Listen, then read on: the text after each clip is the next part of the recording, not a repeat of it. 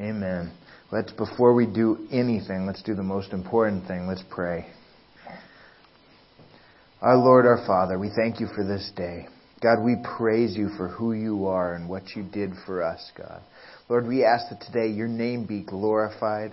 Lord, we ask, Father, that you touch our hearts today, God, that you deepen our faith, Lord, and strengthen our resolve. Lord, we love you and we praise you in the name of your Son, Jesus the Messiah. Amen. Amen. So just very briefly, hi, my name is Trevor Rubenstein. If you can't tell by my name or my appearance, I'm Jewish.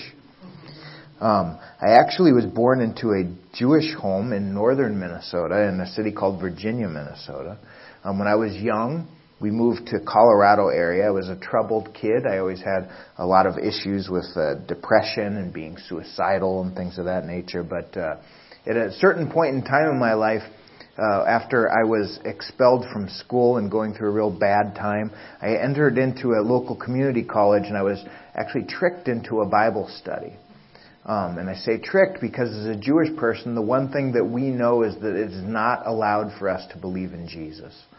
Um, and so what occurred at this point in time is I, for the first time, read the words of Jesus. I felt the presence of God. These three things permeated my mind. God is real. Everything that I am doing in my life is separating me from Him, and this person, Jesus, is the only way that I can come to know Him. After struggling with this mightily, eventually I gave my life to the Lord. And He saved my life in more ways than one because I'm thoroughly convinced that if it was not for Him, I would have taken my life. But because of Him, I had it here on earth, and then I have it even more so because I have it eternally through what He did for me. And so I became brokenhearted really for the people that I knew and that I loved. And so I, I began to do a lot of outreach. But one of the things that I did was I began to study very intently Judaism because I wanted to be able to reach my family with this saving faith. Because for me, Jesus life and death. And so I worked in an organization called Chosen People Ministries. Chosen People Ministries is an organization that's the oldest group in the in America that reaches out to the Jewish people with the gospel of Jesus. We're all over the world. We're in every continent of the world except Antarctica, and uh, I, I don't know Jewish people living there, but Minnesota's cold enough, so I don't want to check.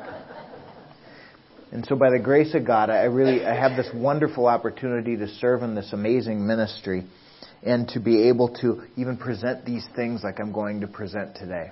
How many here people here have ever seen a Passover Seder before? Good, okay. So many of you, praise God. And, and how many of you have ever seen one that really is Jesus and the traditions that we go through?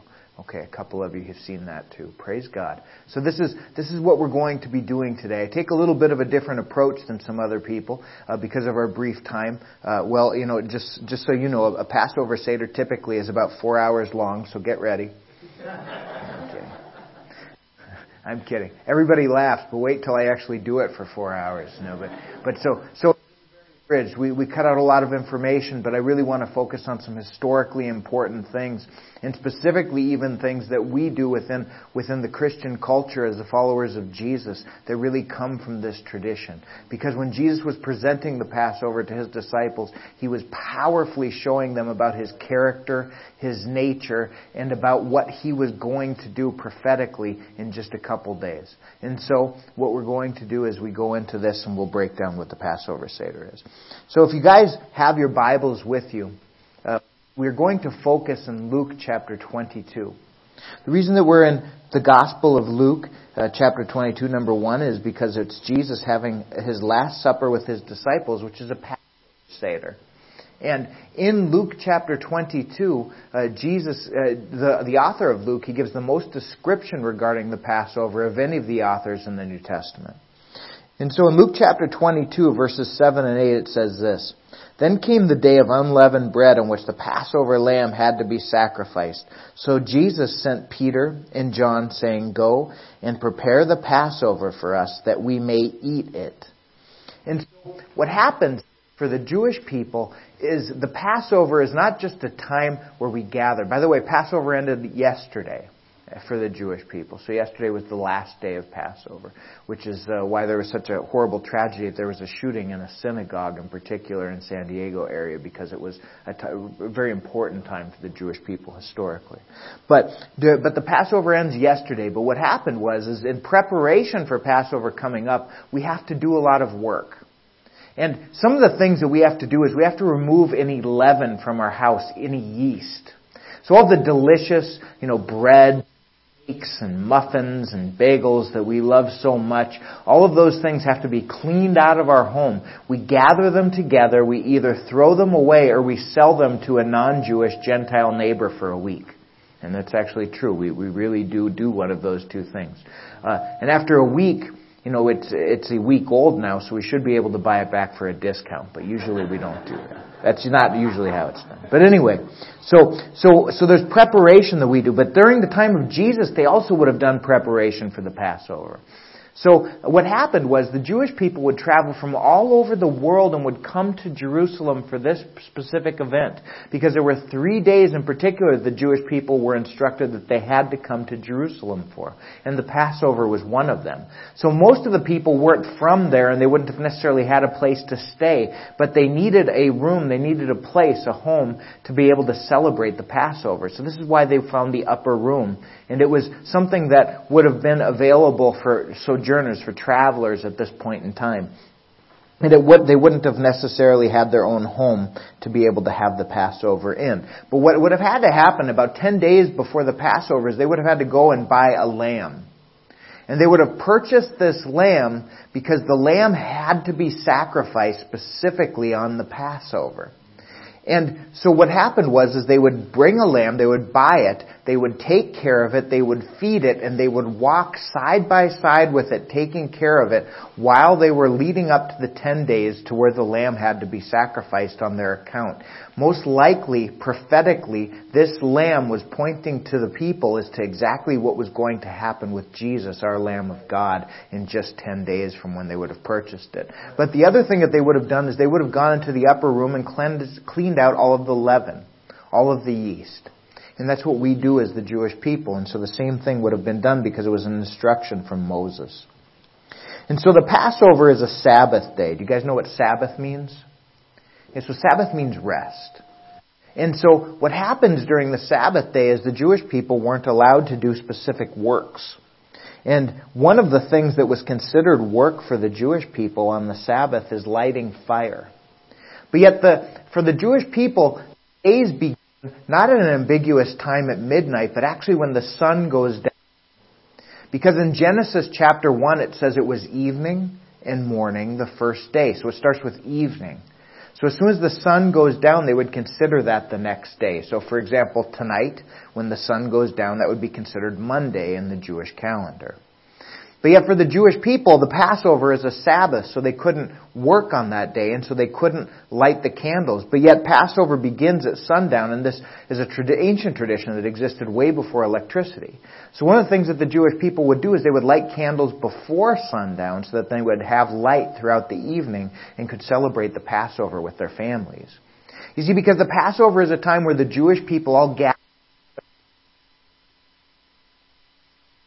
whether we're religious or not. Much like how a lot of non-Jewish people will celebrate Christmas even if they're not religious, we would celebrate the Passover because it's a time of family gathering. It's intended as to where we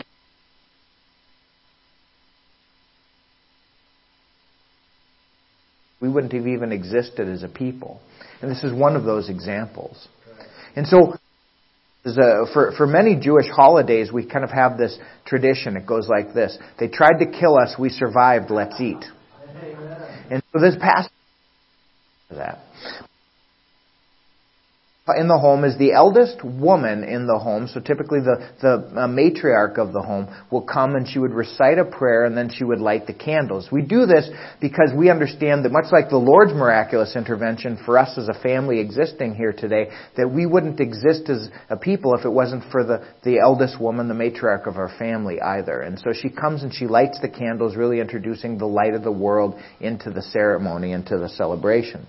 And because of this tradition, I learned actually a long time ago that it's not wise to ask who's the eldest woman in the room. So I'm going to say the prayer and I'll light the candles. The prayer goes like this. Baruch chamotzi lehem, excuse me, asher kiriyanu b'mitzvatav, vitzivanu lahadik King of the universe, who sanctifies us with thy commandments and commands us to kindle the fire on this holiday. And so what we do is we then light the candles. And that begins the Passover celebration for us. And you guys will notice that I have four cups in front of me. And these four cups each represent a different time frame during the Passover Seder. Because Seder really has to do with being in order. And that's what we do is we have an order and a structure to what we do, much like what Jesus had with his disciples during the Passover that they had. Something that we do during the Passover is we all sit in very comfortable positions. We sit in reclined positions. And the reason that we do that is because we were slaves, but now during this time we remember the sweetness and how wonderful it is to be free, so we're very comfortable in our seating typically. And if we look in Luke chapter 22, it says this, starting in verse 14. It says, And when the hour came, Jesus, he reclined at the table and the apostles with him. And he said to them, I have earnestly desired to eat this Passover with you before I suffer. So again, it's a time of family. Jesus would have been really would have shown that he really saw them as family. That they have similar origins, that they're, they're coming together, and they would not exist if it was not for the miraculous intervention of our Lord, much like the Jewish people celebrate during the Passover. See, this first cup that we have is called the Kiddush cup. It's from the Hebrew word kadosh, which means holy. Paul, excuse me, uh, uh, Isaiah, when he comes into the presence of God in Isaiah chapter 6, and he sees all the angels and they're worshiping and they're singing, Kadosh, Kadosh, Kadosh, which means holy, holy, holy. And so the, the Kiddush cup, it really means sanctification, set apart, pulled out of. And we have this cup because it reminds us that while we uh, were in slavery, that the Lord called us the world. He called us into freedom. And He called us holy because He called us into His presence for His purposes. And it's interesting because we as believers in Jesus understand that the Lord has also called us out of the world. And He has called us into His kingdom and He has set us apart to be holy for His name. Holy meaning set apart for Him. And so what we do is we take the, the cup and we say this prayer. Baruch atah Adonai Eloheinu melech haolam. Borei Pri Hagafen, which means, Blessed are you, Lord our God, King of the universe, who brings us the fruit from the vine. And then we all pass the cup and we drink of it. And interestingly, during the Passover Seder that Jesus had with his disciples, if you look in verse 17, there's a cup that they drink before they actually take communion. And we have multiple cups in the Seder dinner so that you'll see that illustrated here. So in verse 17 it says, He took the cup, and when he had given thanks, he said, Take this and divide it among yourselves. You see, for the Jewish people, then, this is a time of remembering where we come from. So we thank God at this point in time. When we go through these songs, a kiddush prayer and, and songs that really thank God for who He is and what He did. And that if it wasn't for Him, we wouldn't be here because if it wasn't for His miraculous invention, we could have been wiped out by the Egyptians. If it wasn't for His miraculous intervention, we wouldn't have even been born because we all trace our ancestries to, to the miraculous birth of Isaac that we'll talk about here in a little bit. But so really it's a time of remembering and understanding. So we come together as a family so our children will know where they come from. So they don't just they don't just see life for where they're at right now, but they remember how they got to be here in the first place, what our origins are, what our beginnings are, our cultural identity as people. And so one of the things that we do during this time is we take what we call the karpas. It's partially fruitful we were when we were in Egypt and even afterward, and how we multiplied greatly. And what we do with the parsley is we actually dip it twice into salt water. We say a prayer, Baruch Adonai, Eloheinu melech ha'olam, uh, Borei Pri Ha'adama, which means, Blessed are you, Lord our God, King of the universe, who brings us the fruit from the earth. And what we do is we eat the parsley that is dipped twice in the salt water. And the reason that we dip it twice in salt water is because it reminds us of the tears of our ancestors when they were in servitude, when they were slaves. And it, it breaks our hearts because we understand that while they suffered, that we now have blessings. And so we appreciate our origins and our beginnings as opposed to just taking advantage of the comfort that we have at this point in time. Something that we also do during the Passover Seder at this time is we, we take something called matzah. See, matzah is bread without leaven in it, without any yeast. We call it the bread of affliction, and if you had to eat it for a week, you'd understand why. Can you guys see the holes in the matzah? You see, the matzah has holes in it because it's not supposed to rise, it's supposed to stay flat.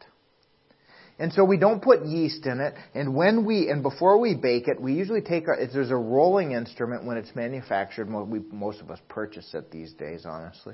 Um, but, uh, but the rolling instrument has little pins in it and it pokes holes in the bread so that it doesn't rise. But as it pokes holes in the bread, it leaves little rivets. And because it has rivets, you'll notice that it almost has like a striped look to it. You guys see that? And so now with the matzah, what we do is we have actually three pieces of matzah go into one pouch. So it's three in one. And with the matzah and the three in one, we take out the middle piece of matzah. And the middle piece of matzah right here is what we do is we take it and we break it. The larger of the two pieces of matzah, usually not this big, I didn't break it right, but it works. But uh, the larger of the two pieces of matzah we do with it is we take it and we wrap it in a cloth. It's actually called the afikomen, which isn't even a Hebrew word, it's a Greek word. And much like many Jewish traditions, we're really not sure as to the origins of the name of this. With the Jewish people, uh, it works, it works in such a way to where they say that if you have three rabbis, you'll get, or two rabbis, excuse me, you'll get three opinions. And, and, and, and it's really true with a lot of these traditions because, uh, for example, there's many traditions as to what this represents when we have these three pieces of matzah in one pouch. You know, some people say, well, it, it means the people of Israel, the, the Levites and the Cohens. Others will say, you know, it means Abraham, Isaac, and Jacob. But it really doesn't describe everything that's being done and what the possible meaning is as deep as our faith in Yeshua Jesus does. What we do is so we take the matzah, we break the middle piece, like I said, we wrap it in a cloth, and then we take that cloth and we hide it somewhere. So really, it's taken and it's hidden to where the kids don't know, because we have all the kids close their eyes. And then we continue and the rest of the matzah goes back into the bag. And that really ends the first cup, the first section of the Passover. The next section of the Passover, this is called the cup of uh, deliverance. And it really has to do with our history, with our origins, where we come from. One of the things that we do is we go through these four questions where children will ask questions, parents will answer the questions. It's very interactive with the children intentionally because we want them to be part of this and to remember their history. And so the second cup really goes through, like I said, the history of the people and who we are as the Jewish people. And so we continue. There's, there's different sections during this cup, again, where we're saying different prayers and we're following different things from different rabbis. But the crux of it is really to go through our history. Excuse me. And the history of the Jewish people really begins with the person of Abraham. You see, God called Abraham out of his land, out of the place that he lived. It was a place called Ur. And when God calls Abraham out of Ur, what he does is he tells him to leave everything that he has, and he says that I have this promised land for you. And so Abraham believes God. He gives up everything. He trusts in the Lord, and he follows him. And it says, actually, the scriptures say that his faith in God is credited to him as righteousness. And isn't that interesting? Is it so that this is such a beautiful example for us as to what sometimes God is asking us to do is to give up everything for Him. And many times, as Jewish people who are believers in Jesus, we have to do that because we become completely ostracized from our family, from our loved ones, often our careers.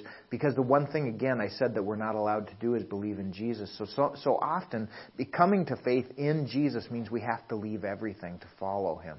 And that's really what was set up for Abraham at this point in time. But then God makes this promise to Abraham, and he tells Abraham that through his seed, through his child, that all of the nations of the world are going to be blessed. I guess I need water.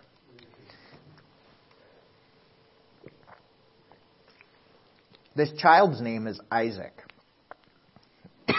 Isaac then is asked by God asks Abraham to take Isaac up to Mount Moriah and offer him as a sacrifice.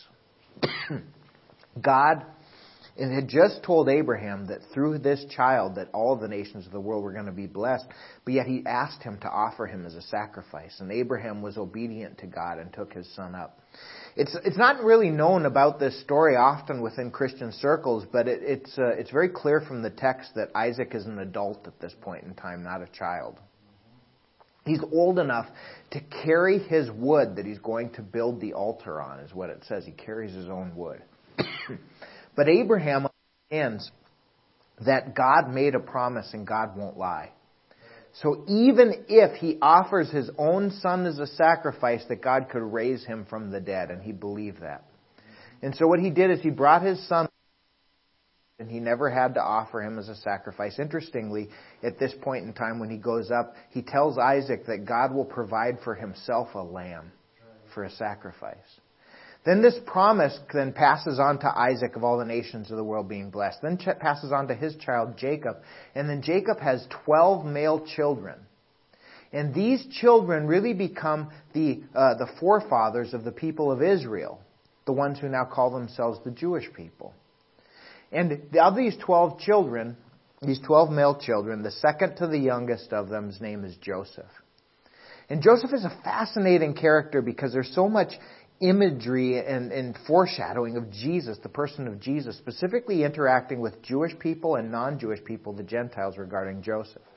You see, because Joseph has this dream that all of his brothers are going to serve him. And they become jealous and even upset, and they decide that they're going to have him killed, so they're going to sell him off to the Gentiles, and they decide to instead sell him into slavery.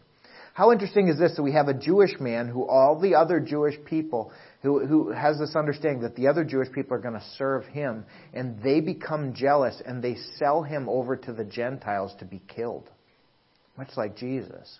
And interestingly, actually, when Joseph then becomes in, into the servitude of the, uh, of, of the Egyptians and other people, he finds himself either elevated into positions of power or being set up and then falling into trouble. And eventually he falls into the prison of the Pharaoh, the king of Egypt. And the Pharaoh has this, um, this dream, this really burdensome dream that he can't interpret, he can't understand. None of the people of the kingdom of Egypt can understand. And somebody tells him, they remember that there's an individual in Pharaoh's dungeon, Joseph, who can interpret dreams. So Joseph comes out and he interprets the dream of Pharaoh that ends out, through the interpretation, saving from a massive famine that affected the entire world. And so because he is so thankful that Egypt is not suffering from this massive famine because of Joseph, that he makes Joseph the most powerful person in all of his kingdom. So we have this Jewish man who's rejected by his Jewish brothers, accepted by the Gentiles, and made a king. Sounds like Jesus. And then interestingly, his brothers then fall into this famine too, and they don't know what happened to Joseph. But his brothers then come into Egypt because they understand that Egypt has food, and they come to try to get food and supplies so that they won't starve also, as so much of the world was suffering. And then when they come and they see Joseph, they don't even recognize him the first time, much like the Jewish people don't recognize Jesus as their promised Messiah.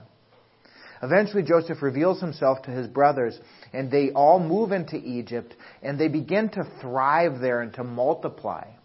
And after hundreds of years, they multiply in such a great number that the current Pharaoh does not remember the wonderful things that Joseph did, and so he sees this massive group of this mass, this large group of people as more of a threat to himself and to his kingdom than to a blessing. And so he decides to enslave them. And it says that even when they're enslaved, they multiplied even more. And what a fascinating thing. It's just like the church. Because when we are persecuted, we multiply more. And so what happens then after this is, they, as they continue to multiply more, he decides, he says, I'm going to kill all of the male children born to the Hebrews so that we can eliminate this problem. And so he decides to do this. He puts out this edict, and one woman takes her baby, her Hebrew baby, she puts him in a basket, she floats him down the river, and he is discovered by the Pharaoh's daughter, and he's, she's ra- he's raised in the home of Pharaoh as a prince of Egypt, and his name is Moses. And Moses understands that he is a Hebrew, that he's an Israelite. And when he becomes an adult, he sees how horribly his people are being treated, and one day he sees an Egyptian man beating one of his fellow Israelites, and he kills the Egyptian man and flees out of fear for what will happen to him. But God tells him that he is going to use him powerfully to free the Jewish people from their slavery. And the way that he is going to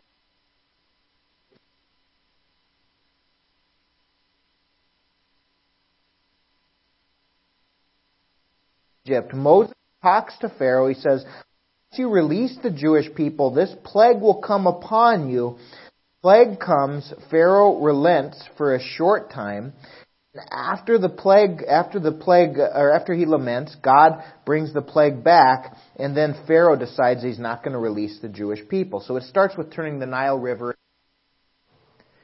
and then Pharaoh says, okay, that's enough. And so then God changes the Nile River back into water, and then Pharaoh says, I'm not going to release the Jewish people. This continues for ten times. And this brings us to what we do with the second cup. So what I need everybody to do is to lift up your second cup, imaginary cup, with your left hand. And then I need you to take your right pinky finger. Keep in mind, I think that this portion of the Passover is to scare children. So we need to be loud. But what we do out. So what I will do is I will dip my finger into the cup, I will put a dot of it on my plate, and I will yell out each of these plagues. And so then you guys will follow me with each of these plagues by dipping your finger and then yelling them out. And if we're not loud enough to scare kids, we've done something wrong. So the first one is blood, blood. Frogs, Frogs. Lice, Swarms. Pestilence. Blisters. Yuck. That's not real, but you guys always fall for that one. Hail. Hail. Locusts. Darkness. Death. Because the last one is the death of the firstborn. How many people here are the firstborn in their homes? So there's not too many of us here. Here we got a couple. Are not too many of us. But it would have been a good number of people because there's always a firstborn in every home. And what happened was is the firstborn in every home was struck dead in Egypt unless they took a lamb and they sacrificed it. And they took its blood and they put it, it says, on the lintel and on the doorposts of every home like this. is home that had the blood of the lamb was passed over on this judgment of the firstborn being struck and dead at this date. And so what happened was is the Jewish people then all heeded Moses and they all took the blood, they took a lamb, they sacrificed it, they ate the lamb, they took its blood and they put it on the top, so the lintel, in the doorposts of every home, and they were all passed over this judgment, but then this judgment hit every single house of Egypt to where the firstborn was killed. This is the exact same calendar day that Jesus died on the cross for us. So the same day that the people of Israel were passed over the judgment of the death of the firstborn is the same calendar day that we are passed over the judgment that's due to us for our because the blood of our lamb Jesus was shed on our account so then we can be passed over the judgment of Jesus. Amen. And so what happens then is Pharaoh then laments of this. And after Pharaoh laments of this, what, what he does, he says that, okay, you people can go, and so the people of Israel all leave. And they come and they run up to this great ocean, this great sea, excuse me, not ocean, sea in front of them. And then Pharaoh gets angry again, and he sends his army to come after the people of Israel. God tells Moses to lift up his arms, and then God separates the sea, this great sea.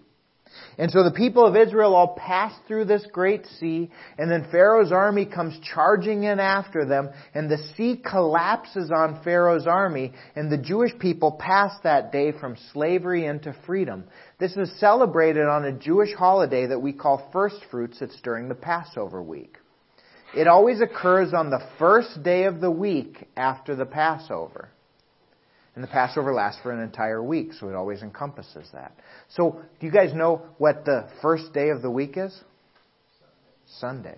Sometimes people say Monday. Sunday is the first day of the week. Look at your calendars. But anyway, so so Sunday, the first day of the week. And so what happens is after the Passover, the Sunday after the Jewish people passed from slavery to freedom, that's the same calendar day that our Lord rose from the dead. It's a Jewish feast called First Fruits. It's listed in Leviticus 23, and Paul actually calls Jesus the first fruits of the resurrection. The same day that the Jewish people passed from slavery in Egypt to freedom in the promises of God is the same day we pass from slavery and sin and death to freedom in Jesus and eternal life if we accept Him as our Lord and Savior. Because sin leads to death. And Jesus overcame that by resurrecting from the dead on that faithful day. And so, with the Jewish people, what we do after this is we, we go through, and again, we don't have an understanding of Jesus and the things that he did, but we go through our history, and when we go through songs of thanks, we sing a song called Dayenu, which means it would have been enough, which usually I'll sing, but for time's sake, we're not going to do it, and also for my voice's sake and your ears' sake, I'm not going to sing. And so, and so we go through this phrase that says that it wouldn't be enough if God had just done this, but yet He did so much more.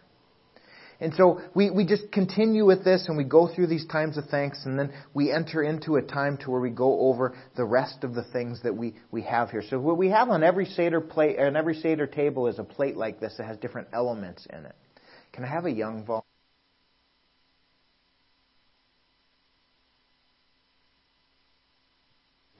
Uh, you don't have an allergy to nuts, do you? Okay, good. Okay, come here. So what we do is we actually we eat different things that remind us of different things. So one of the things that we eat are bitter herbs. Have you guys ever had horseradish? Do you like spicy food? Sometimes. Okay. So what we do, we eat horseradish, and the reason that we eat horseradish is because it reminds us of the tears of our ancestors when they were in slavery. So we're supposed to take enough to make us cry. She says, hmm? So we just put a little bit on the cracker. No, I'm just kidding. I wouldn't do that. I'm kidding. So what we do is actually, we, we dip this. This is matzah, right? It's just a cracker. It's the world's oldest cracker and gluten free in case you have a problem. And we dip it just briefly, so I'll just dip it a little bit in the horseradish. Do you want to try that for me? You can try it. It's, it's a little spicy. How is it? Okay. It's okay. You know, I've never got an okay reaction from any kid. I, I like you. You're, you're tough. I like that. And then, and then what, what we do is we actually have this other thing, and this is actually delicious. It's called, it's called, uh, why am I drawing a blank? Trevor. I just did 30 Passover Seders over the last month. Uh, it, this is, I'm, I'm going to think of this. Anyway, what I'll describe it first. So what it is is this delicious combination of apples, cinnamon, nuts, honey, and grape juice. And what it is is it's sweet. It's called it's called the. Uh, I'm going to read it. Where are you? Why am I drawing a blank? Come on, Trevor. I can't believe this. I've, uh, something I've done since a child, and I'm drawing a blank. This is a first for me. Anyway, the, it's it's kind of the consistency of of like a paste, and it's because it reminds us of the bricks that we made when we were in slavery. Okay, charoset, of course. There we go, Trevor. And, uh, and so, but, but it's delicious and sweet because it reminds us of the sweetness of freedom, right? So we do the same thing with this. This one's delicious, okay? So what we do is we, we take it and we dip. And it's just apples and cinnamon and nuts and honey. It's delicious stuff. And we dip it in there and then you want to take a bite of that. How is it? See, that's good. All right. Thank you can have the rest of that cracker if you want. Thank you so much for your help. Appreciate it. And so we also, during the Passover Seder, we have a couple other things on the table. we have an egg. But that would have been a later tradition, wouldn't have been around at the time of Jesus. And the reason that we have an egg is because the temple was destroyed in 70 AD and it was burned to the ground. And see, so we have the egg to remember that, that the temple, that was something that was so important to Jewish worship, was burned, but yet it's an egg that shows that the Lord still preserved us despite that over time. We also have a lamb shank bone because we do not eat lamb any longer during the Passover. And we don't eat lamb any longer during the Passover because the temple isn't around anymore. And so instead, we, we'll eat other things, but we don't eat lamb because we can't offer the sacrifice at this point in time. It just can't be done for the Jewish people in their homes. And this really kind of concludes the second cup and really enters into my, what, what as a child was my favorite part of the Passover Seder we eat. And so we get together and we have this delicious meal and we, we really gather. It's a time of fellowship with many of us who have maybe haven't seen each other for a year because we travel from all over to see our families and to celebrate this time. And then after the Passover Seder, what happens is, is the kids go and they look for the matzah, for the offering. Go and they find it. And the person that leads the Seder then gives them a financial reward for it because it's valuable. And what we do is we take the bread and we unwrap it. And then we say a prayer, Baruch Adonai Eloheinu melech ha'olam chamotzi lechem mim ha'aretz. We all break off a piece, and then we all eat it. And this is where Jesus institutes communion.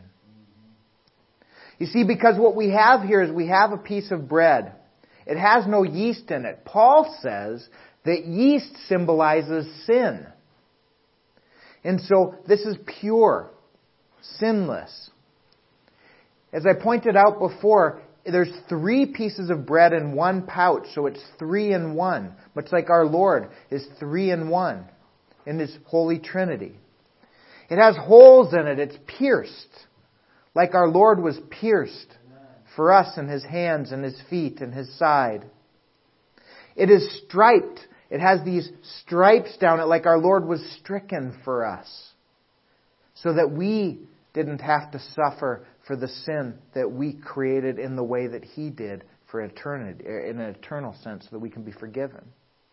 And this piece of bread, as you noticed, it's two and three. It is broken, like our Lord was broken. It's wrapped in a cloth, like He was wrapped in a burial cloth.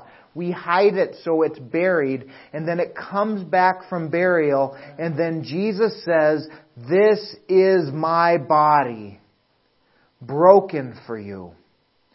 Do this in remembrance of me. He's showing them who he is, his character, his nature, and what he is about to fulfill on our behalf. And before his death and before his resurrection, this ancient tradition pointed to these things. And the Jewish people that do not believe in Jesus carry on this tradition without knowing really what it was intended to point to, even to this day. The next cup that we have is called the cup of redemption. Excuse me. Yes, redemption.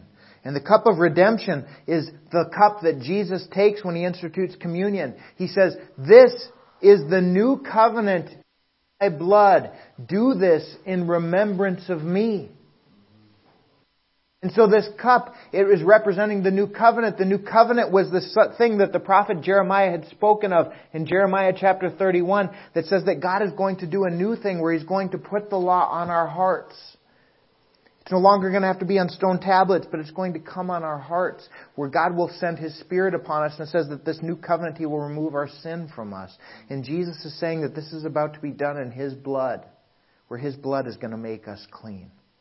And He says, do this in remembrance of Him, so we all would take of the cup after we say the prayer, Baruch atah Adonai, Eloheinu melech haolam, borei pri hagafen. And we do this in remembrance of what Jesus had done. And then this last cup here is actually, it's called the cup of restoration. And if we go look in Luke chapter 22, you'll see that there's a cup that Jesus does not drink out of. You see, it says in verse 18, For I tell you that from now on I will not drink of the fruit of the vine until the kingdom of God comes. Because what happens is this last cup is about God redeeming everything. And yet we're waiting for him to do this. You see, they have a place setting in every Jewish home that nobody sits on. It's for the prophet Elijah. So the children, they all go outside and they yell for Elijah. They say, Elijah, Elijah. And he doesn't come.